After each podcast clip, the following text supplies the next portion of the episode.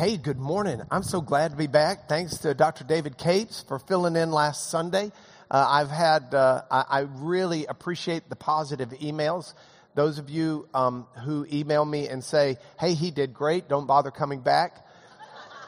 there are nicer ways to say it than that. Uh, I got a chance to watch uh, what Dr. Capes did, and it was a, it was a great lesson. I really appreciated it. Uh, you know, I look at the prophets, and actually a good bit of scripture, with a picture in my mind. It's a picture of a Swiss Army knife, and the reason why, if you've ever, I'm sure everybody in here is familiar with a Swiss Army knife. I mean, you get all the little different, you can get screwdrivers, you can get scissors, tweezers, toothpick, uh, an MRI machine on the really good ones. Uh, you, have got, uh, you know, uh, um, any number of different tools that are on those things. And they're all folded up into one little pocket knife. And, and the Swiss I guess, are just ultra efficient. But I have news for you God is the king of efficiency. And you see it in so many different ways, but you certainly see it in Scripture.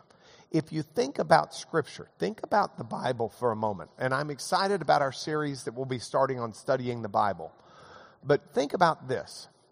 Here is a book that is actually a collection of 66 different books written over a thousand years in time to a host of different audiences in a host of different cultures.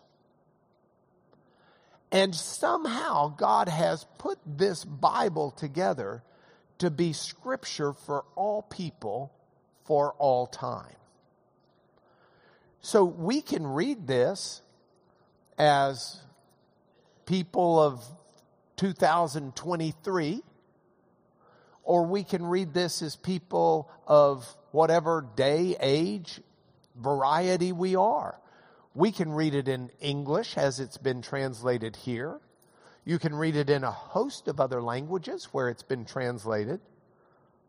And throughout, you're going to find a message that speaks to you today. But the same thing could have been said if you had asked a Navajo Native American in 1200 to read the Bible in Navajo. They'd have found things that spoke to them out of this book.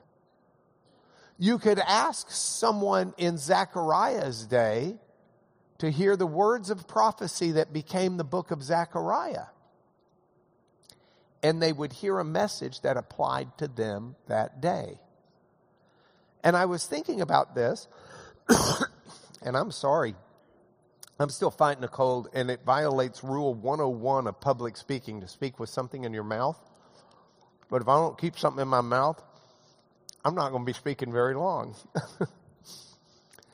I was thinking about this when David was teaching on the messianic prophecies out of Zechariah. Because those messianic prophecies are like a Swiss Army knife. And they apply in so many different ways. Think about Exodus chapter 16. In Exodus chapter 16, the people have left Israel. I mean, left Egypt. The, the, the, the Hebrews have, have fled. They've gone through the, the Red Sea that Moses uh, uh, was used by God to divide. They're in the wilderness. They're hungry. They're grumbling and they're complaining. Where's the food? God says, don't panic. I'm going to take care of their needs. And every morning when they wake up, like dew on the ground, there's going to be this manna from heaven bread. Actually, not bread, but like a bread. It's probably a carbohydrate. They used it to make banana bread. I won't go through the whole litany of manna jokes because there's manicotti and there's a whole bunch of others. But um, they they they've got the manna, and it speaks to them, and it spoke a message not only of God's provision. It spoke to the wasting of our grumbling. It also spoke to daily reliance upon God because he said, don't gather up more than one day. It's going to get smelly and moldy. You rely upon, you know, like, give us this day our daily bread. See, God's an efficiency God. He could have just said, pray, give us this year our daily bread, and then you're one and done. You don't have to do it again until next year. But He wants us to rely on Him every day. And that's a lesson. And so you can look at Exodus chapter 16 and you can get all of that lesson. But now, look at something else. Don't just be one of the Hebrews that, that learns the lesson of, of Exodus 16. Flip over to John chapter 6. And in John chapter 6, Jesus is using the manna story to explain how he's the bread of life.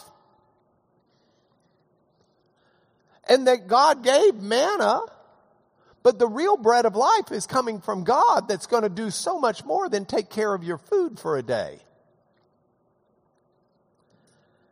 And, and so you've got that same prophecy, uh, that, that same event, that same passage of scripture that, that takes on a whole new meaning as Jesus explains it.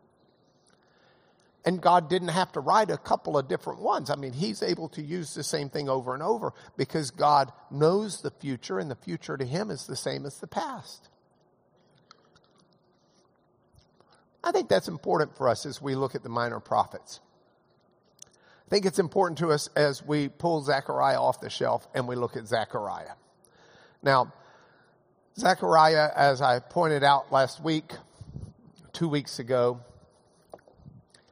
and Capes was in here, so he has no excuse for not paying attention. Kathy, I'm glad you're here.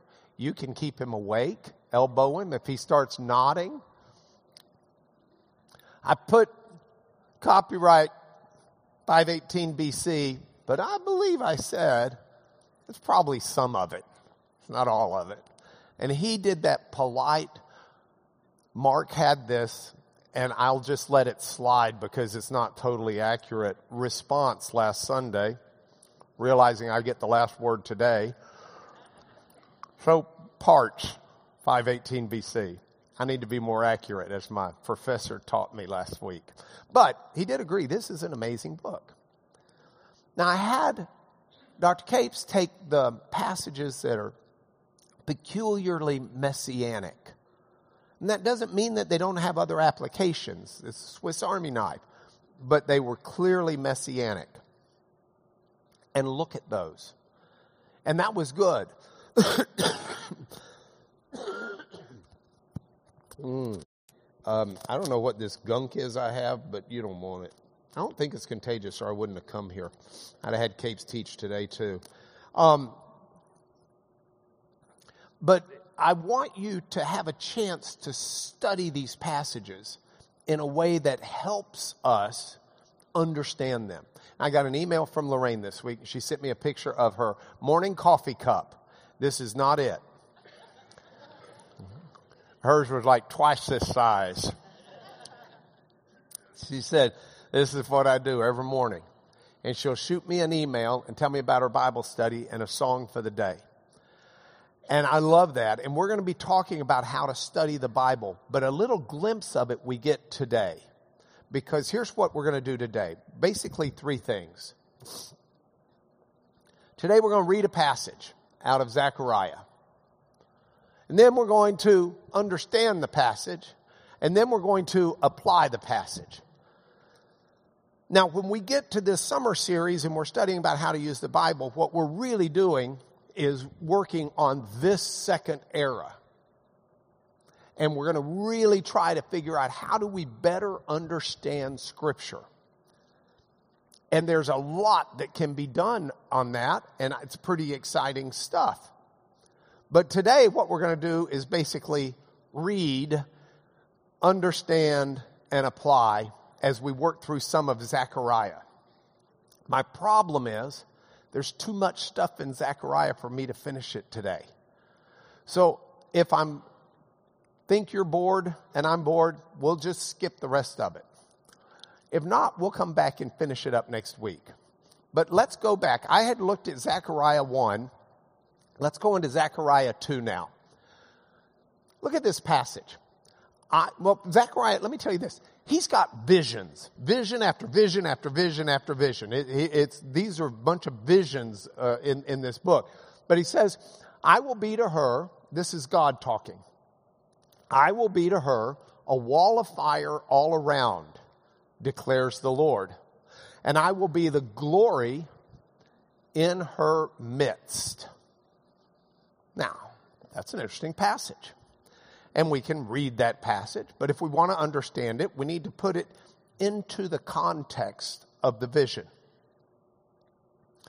Part of the story of Zechariah is the historical context of the Israelites, the Jews actually, returning from Babylonian captivity. Not all of them. A good bit of them just were happy in Babylon and stayed there. But a number returned. And you know what happened when they returned, don't you? Um, mom's not here today. But if you talk to mom about Lubbock, Texas, you will find out there's no crime there. Everybody's happy. The children all test above average on their test scores. There is joy abounding, and uh, no, no people out of work. Unemployment is zero in Lubbock, and everybody loves their job. Families live forever. There are doctors just because they want to have nice people there, but nobody gets sick. And that's the way of Lubbock when you're talking to my mom. Now, the Jews left Jerusalem when the Babylonians captured them, and they have to walk 900 miles. And they only carry what they can take with them that wasn't destroyed. And their lives have been a wreck. And they're at the end of a war and at the end of a siege. And they're destitute and they're being driven not in a car or automobile sense, and they're depressed and sad, and you know those parents were telling those kids and grandkids how great Jerusalem was in its day. It was the Lubbock, Texas of the Middle East. It was everything it could be. So, 60, 70, 80 years later, the Jews start coming back. And do they find everything so hunky dory that mom and dad said it would be? Not even close. The temple's been destroyed. No walls around the city. The homes have been ransacked and destroyed. Locals have grabbed rocks that were useful and and co opted them for their own use. The vineyards, gone, weeded over, untended. The fields, weeded out. It's not a happy place.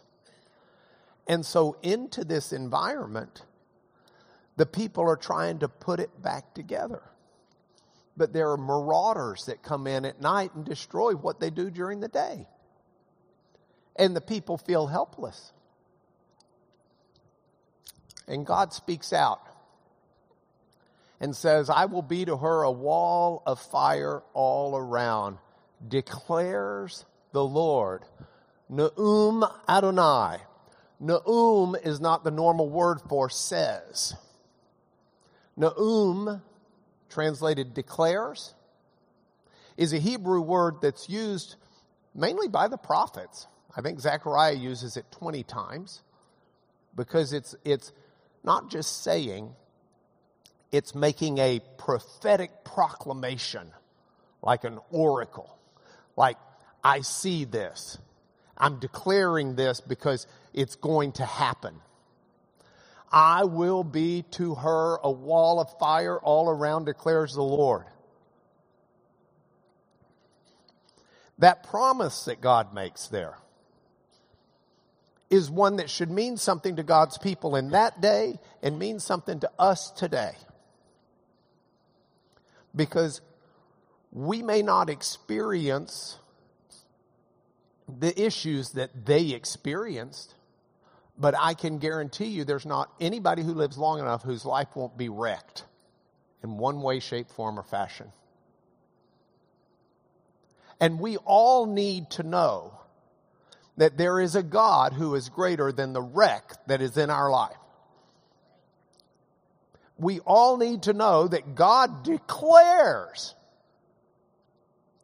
says prophetically, He's going to be a wall of fire around us and be the glory in the middle of us.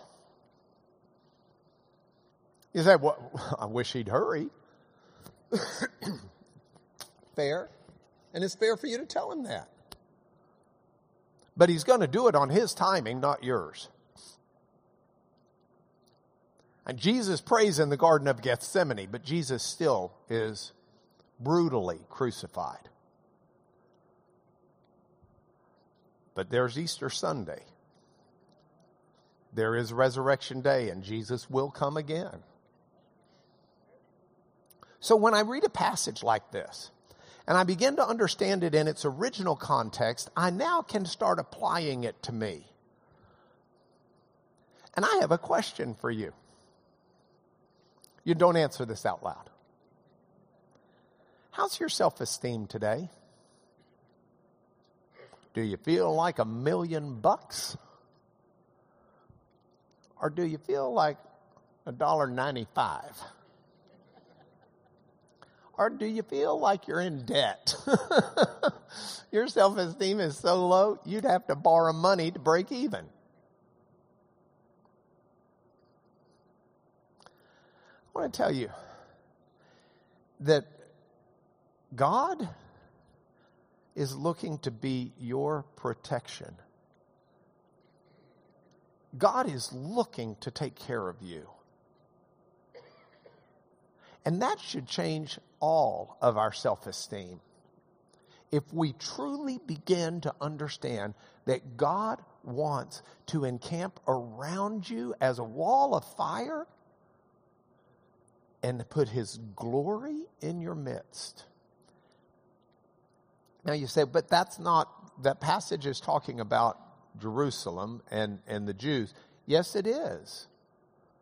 But I don't think it's an unfair extrapolation because it's a very biblical concept. This is what God wants to do. Now, I can ask you this question, or you may ask this question Why would God want to do that for me?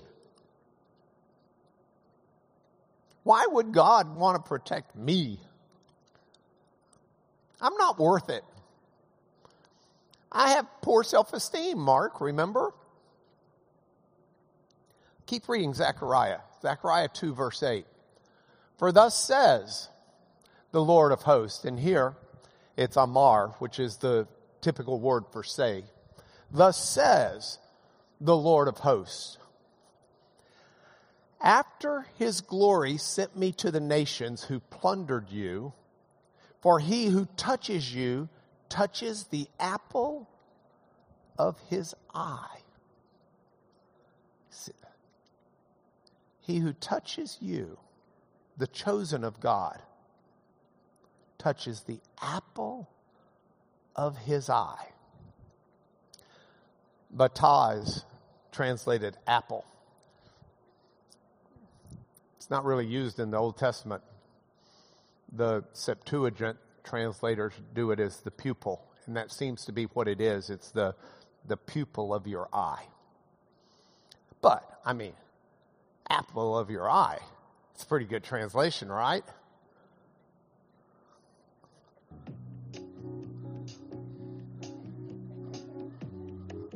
Can we get a little volume on the? Thank you. You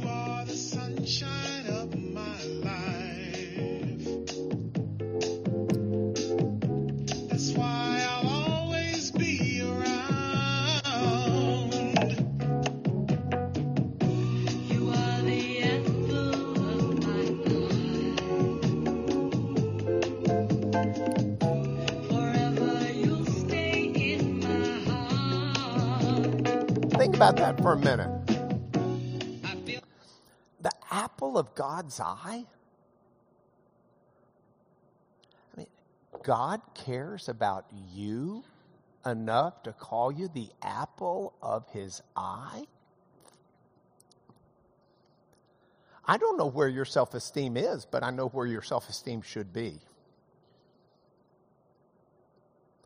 You may not be the most popular in school. You're the apple of God's eye. You may not have that ability to attract someone special in your life. Oh, yes, you do. You're the apple of God's eye. You may feel alone and lonely. You're the apple of God's eye. You may feel, now, some of you are going to say, yeah, but look, I've made a wreck of my life. It's not just a wreck's happened. I'm not what I ought to be. See, and, and that's the problem. Someone is accusing you in your own head and saying, but you fail God miserably. You're like the Jews that got sent off to captivity because you're not faithful. That accusation is talked about in Zechariah 3. Then it's a new vision. He showed me Joshua the high priest standing before the angel of Yahweh, and Satan standing at his right hand to accuse him. This is um, a very significant passage of Scripture as it references Satan. Satan, work on your work on this. Even if you don't know Hebrew, this is going to be like one of those picture challenges they gave us in school where you have to find eight things that are different between two pictures that look like they're all identical, right? You remember those where you had to count the window panes because it was always had the window panes messed up? We're reading Hebrew right to left. And this is just the Hebrew va sound, which means and. This is a Hebrew ha sound, which means the. So and the. And this is, look at that. It looks like a W sort of, doesn't it? With a little A underneath it and a dot over the edge. That's a sin, like sin, but it doesn't mean sin. That's just the name of the letter. It's a s, s, sin sound. And this, A, means ah. So it's sa. And this letter is actually a, a, a, ta- a it's a T, excuse me, a top. It is, it is the T-A sound. Sa, ta, and that's an N when it's at the end of a letter. I mean, end of a word. S-A-T-A-N. What's that spell? Satan. Satan is a Hebrew word. It says, and the Satan standing at his right fist, right hand, two, this lamed means two. Look at this word right here. Look at these. What do you see? The only difference is that letter, and that's because it's not at the end of the word. And then it's got this at the end, which means him. But that's the same letter. So Satan is standing at his right hand to Satan him. Does that make sense? The word Satan means accuse.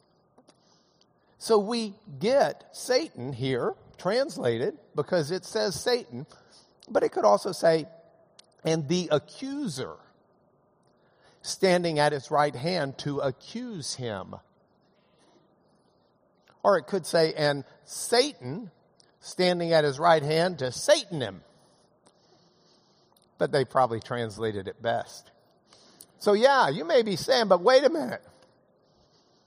I'm a pathetic person. I've swept things under the rug nobody knows about. I've got skeletons in my closet that could scare anyone if I let them see them. Well, I have news for you. Satan has an ability to accuse you and I. Now, it's really interesting. Greg and I were talking about how often, and David made reference to this last week, how often Zechariah is quoted in the book of Revelation. And it is quoted a lot. There's a passage in Revelation 12 that starts with verse 7. Verse 10 is going to be the key verse, but let's get the warm up here. It's the story of the woman and the dragon. Miss Carolyn, I'm not going to call you up here because you're not here today. David scared you off calling you up last week. Look at this. And a great sign appeared in heaven a woman clothed with the sun, with the moon under her feet, on her head, a crown of 12 stars. She was pregnant and was crying out in birth pains and the agony of giving birth.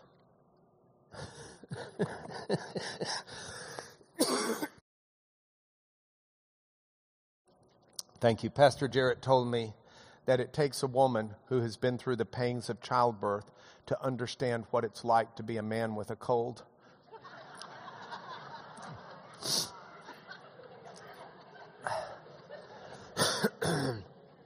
she was crying out in birth pains and the agony of giving birth. I'm feeling it. And another sign appeared in heaven, and behold, a great red dragon with seven heads and ten horns, and on his head seven diadems. His tail swept down a third of the stars of heaven and cast him to the earth. And the dragon stood before the woman who was about to give birth, so that when she bore her child, she might devour it. Keeps going. Get to verse 7. Now, war arose in heaven.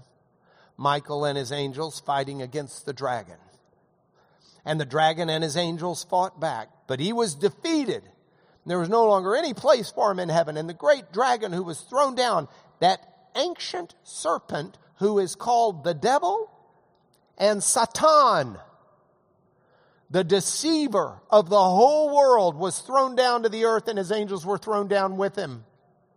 And I heard a loud voice in heaven saying, Now the salvation and the power and the kingdom of God and the authority of Christ have come. For the accuser of the brethren has been thrown down, who accuses them day and night before God. It's a reference back to Zechariah. The accuser of the brethren, accusing them before God. Joshua, the high priest, standing before the angel of the Lord, and Satan standing at his right hand to accuse him. Don't get me wrong. God's Holy Spirit will also convict us of sin. But there's a difference between a conviction of sin that brings us to Jesus and his forgiveness and a guilt trip laid on us to chain and weigh us down after we've given our lives to Jesus. This is accusing the brethren before God. And Satan has no business accusing the brethren because we've been forgiven. And if you're on a guilt trip, don't get me wrong. You may have some things in your life you need to work out. But that does not diminish God's love for you. That does not diminish his desire to protect you and to help you work through those things. We'll get to more of that in, in, in a moment, but we got to pause for a minute and recognize that the Bible teaches that Satan is very real.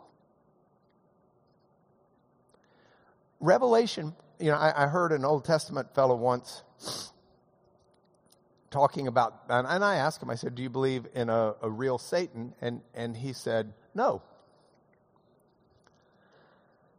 And my immediate reaction was, You need to not just read the Old Testament, you need to read what the New Testament says about the Old Testament.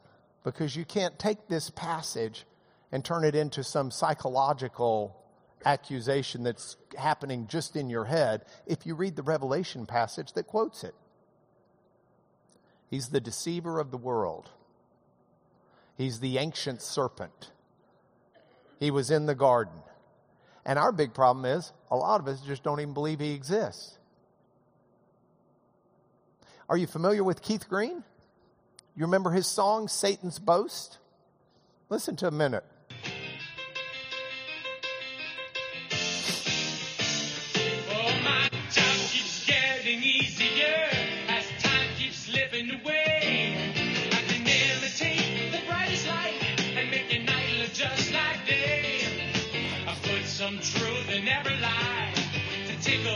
You know, I'm drawing people just like flies they like what they hear. I'm power by the hour. They're falling by the score. You know, it's getting very simple now.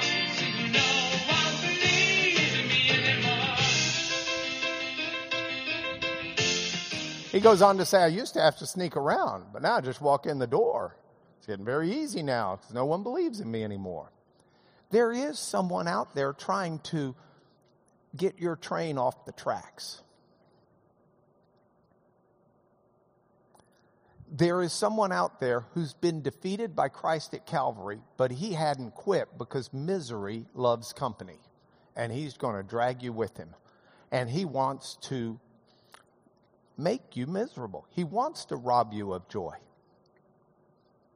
Wanda and I were talking before class about people today who just need to hear a message of joy. Because the enemy is trying to rob them of joy. Can you imagine if you're walking around burdened by these things in your life, this low self esteem, and you just don't feel worthy of the love of God? Can you imagine how different you would live if you understood that He has removed your shame and your guilt and cast it as far away as the east is from the west? So there's a problem of Satan. And you may say, but it's true. Oh, look, I've made a mess of things. Well, Zechariah's not numb to this. Look, now Joshua is standing before the angel and he's clothed with filthy garments.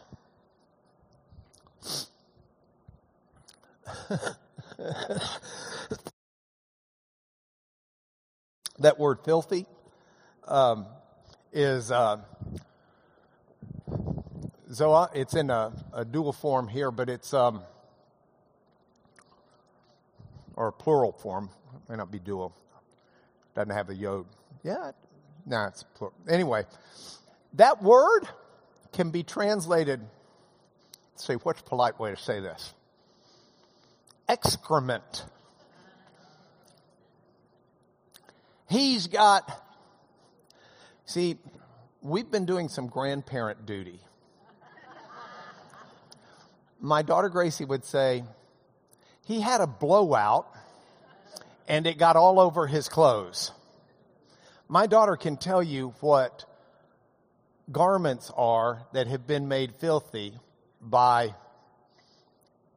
Zoa. Now, it's not only translated excrement, it can also be translated vomit.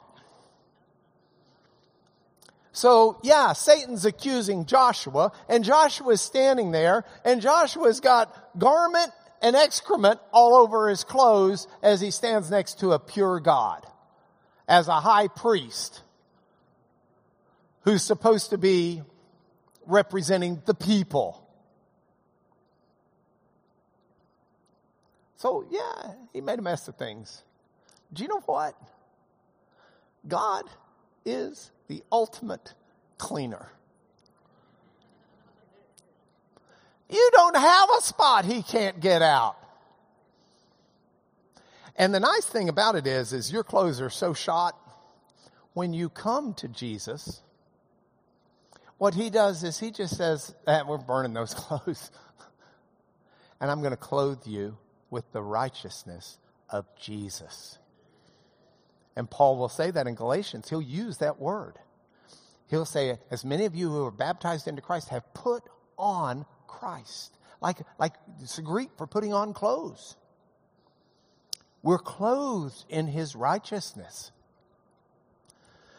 So Zechariah continues. And the angel said to those who were standing before him, remove the vomit excremented garments from him.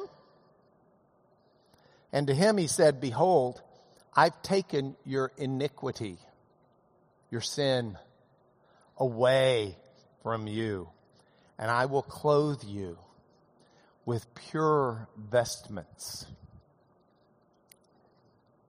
That's pretty incredible, isn't it? That's the gospel in Zechariah before we even get to the messianic prophecies. Although, in fairness, you did mention Zechariah 2:10, which is an early messianic. But before we get to the loaded ones, and if you did not hear David Capes' lesson last week, you must log on and listen to it. It was amazing. But now that we've got this, I want you to back up and I want you to look at one of the passages that David talked about last week, Zechariah 2:10.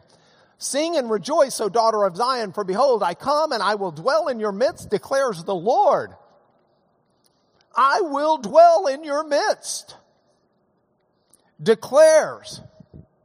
Naum. That's an oracle. That's a prophetic promise. I will dwell in your midst declares the Lord. So sing and rejoice. See, if we understand what we have in God,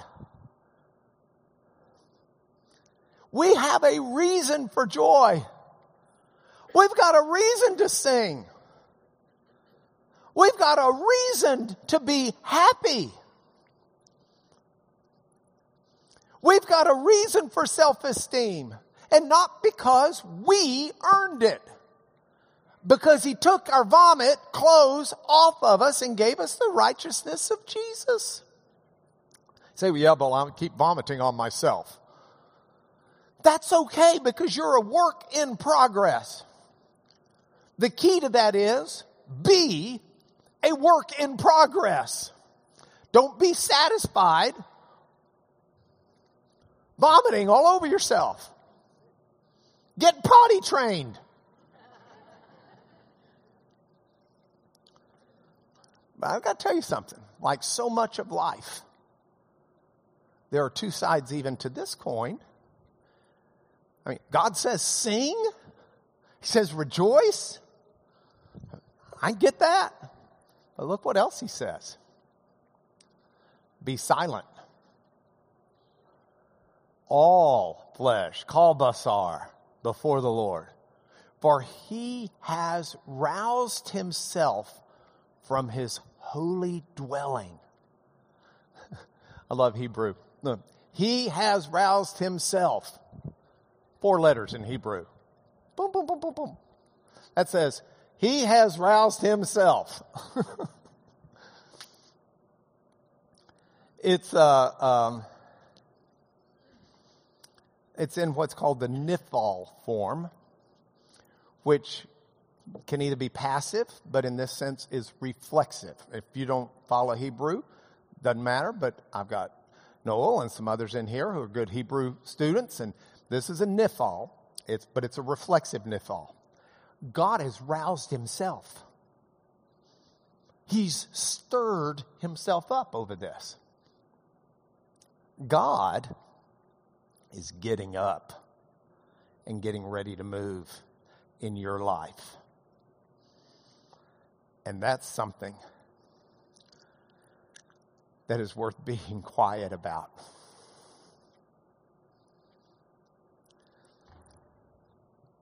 Paul says it this way. Paul says, God, well, let's take a step back. We're in Philippians. Work out your own salvation with fear and trembling. Because, for God is at work in you, both to, for his will and for his work that is for his good pleasure, for the good of his kingdom, for the good of you. For that's where he takes his delight. So you're the apple of God's eye. And God's at work in you. And God wants to clean you up.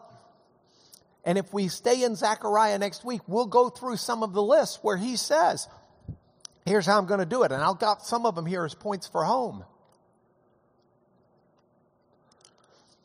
But God wants you to understand and grasp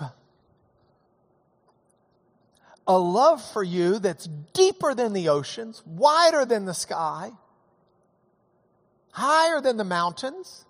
He's got an unconditional love for you, not based on you earning it or being good enough and keeping yourself vomit free. He's got it based on who he is and how he's got plans for you. He's going to put his glory in the midst of you. Sing and rejoice. And also just sit back and go, Has. Hebrew word for silent. Has. Shh. Hold on. God's moving. All right, let's take a moment and look at some points for home. I'm going to base them off that Philippians passage with a little bit of change. First, God is at work in you. He is at work in you. Look at this passage from Zechariah 4 6. This is the word of the Lord to Zerubbabel. Zerubbabel is one of the ones building here, trying to rebuild Jerusalem, not by might, not by power, but by my spirit, says the Lord of hosts. You are working, but it's going to get done because God's working. That passage starts out with a vision with these lampstands, with these big bowls, and the lamps are both symbolic of what needs to be in the temple, but the oil and the lamps are symbolic of the Spirit of God. And they're put between olive trees. Olive oil was the oil that was used in the lamps. You got like the trees right there. This is a vision. This is God supplying the needs. Now you can't just sit back and leave all the driving to him. Zerubbabel's got to be working. But it's God's work. And God's Spirit is the one that will see it done. And it's no different with you and me. We, we've, we've, we do struggle against unseen powers and principalities. This is a struggle in life. And we, I was, um, where was I? I don't know where I was. I've been everywhere. I got, what's that, Johnny Cash song? I've been everywhere, man. I've been everywhere. Um, I was somewhere this week, and I was driving to the airport, and I saw this lady running, like out running for exercise, not being chased. and she had skinned both of her knees, and blood was just running down her knees. She'd clearly fallen, and she's still running.